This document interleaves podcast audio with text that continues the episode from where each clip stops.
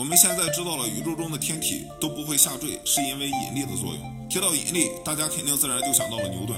牛顿发现了万有引力，为我们打开了经典力学的大门。万有引力是自然科学领域的一个定律，这个定律不仅可以解释我们地球上的一些现象，还适用于广阔的宇宙。这个定律明确指出，自然界中任何两个物体之间都是有引力的。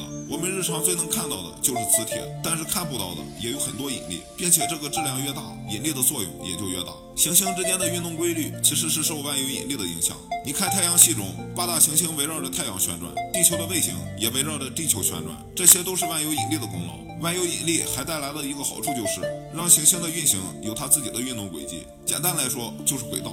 说实话，我们得感谢牛顿。要不是这样，我们发射一些行星探测器的时候，科学家们经过精确的计算，能让探测器准确的进入它的轨道。当然，我们也不能完全说宇宙中的天体不会掉落。之前我们讲过的哈雷彗星就是一个例外了。流星雨其实也是，它们可能是宇宙中比较疯狂的存在了。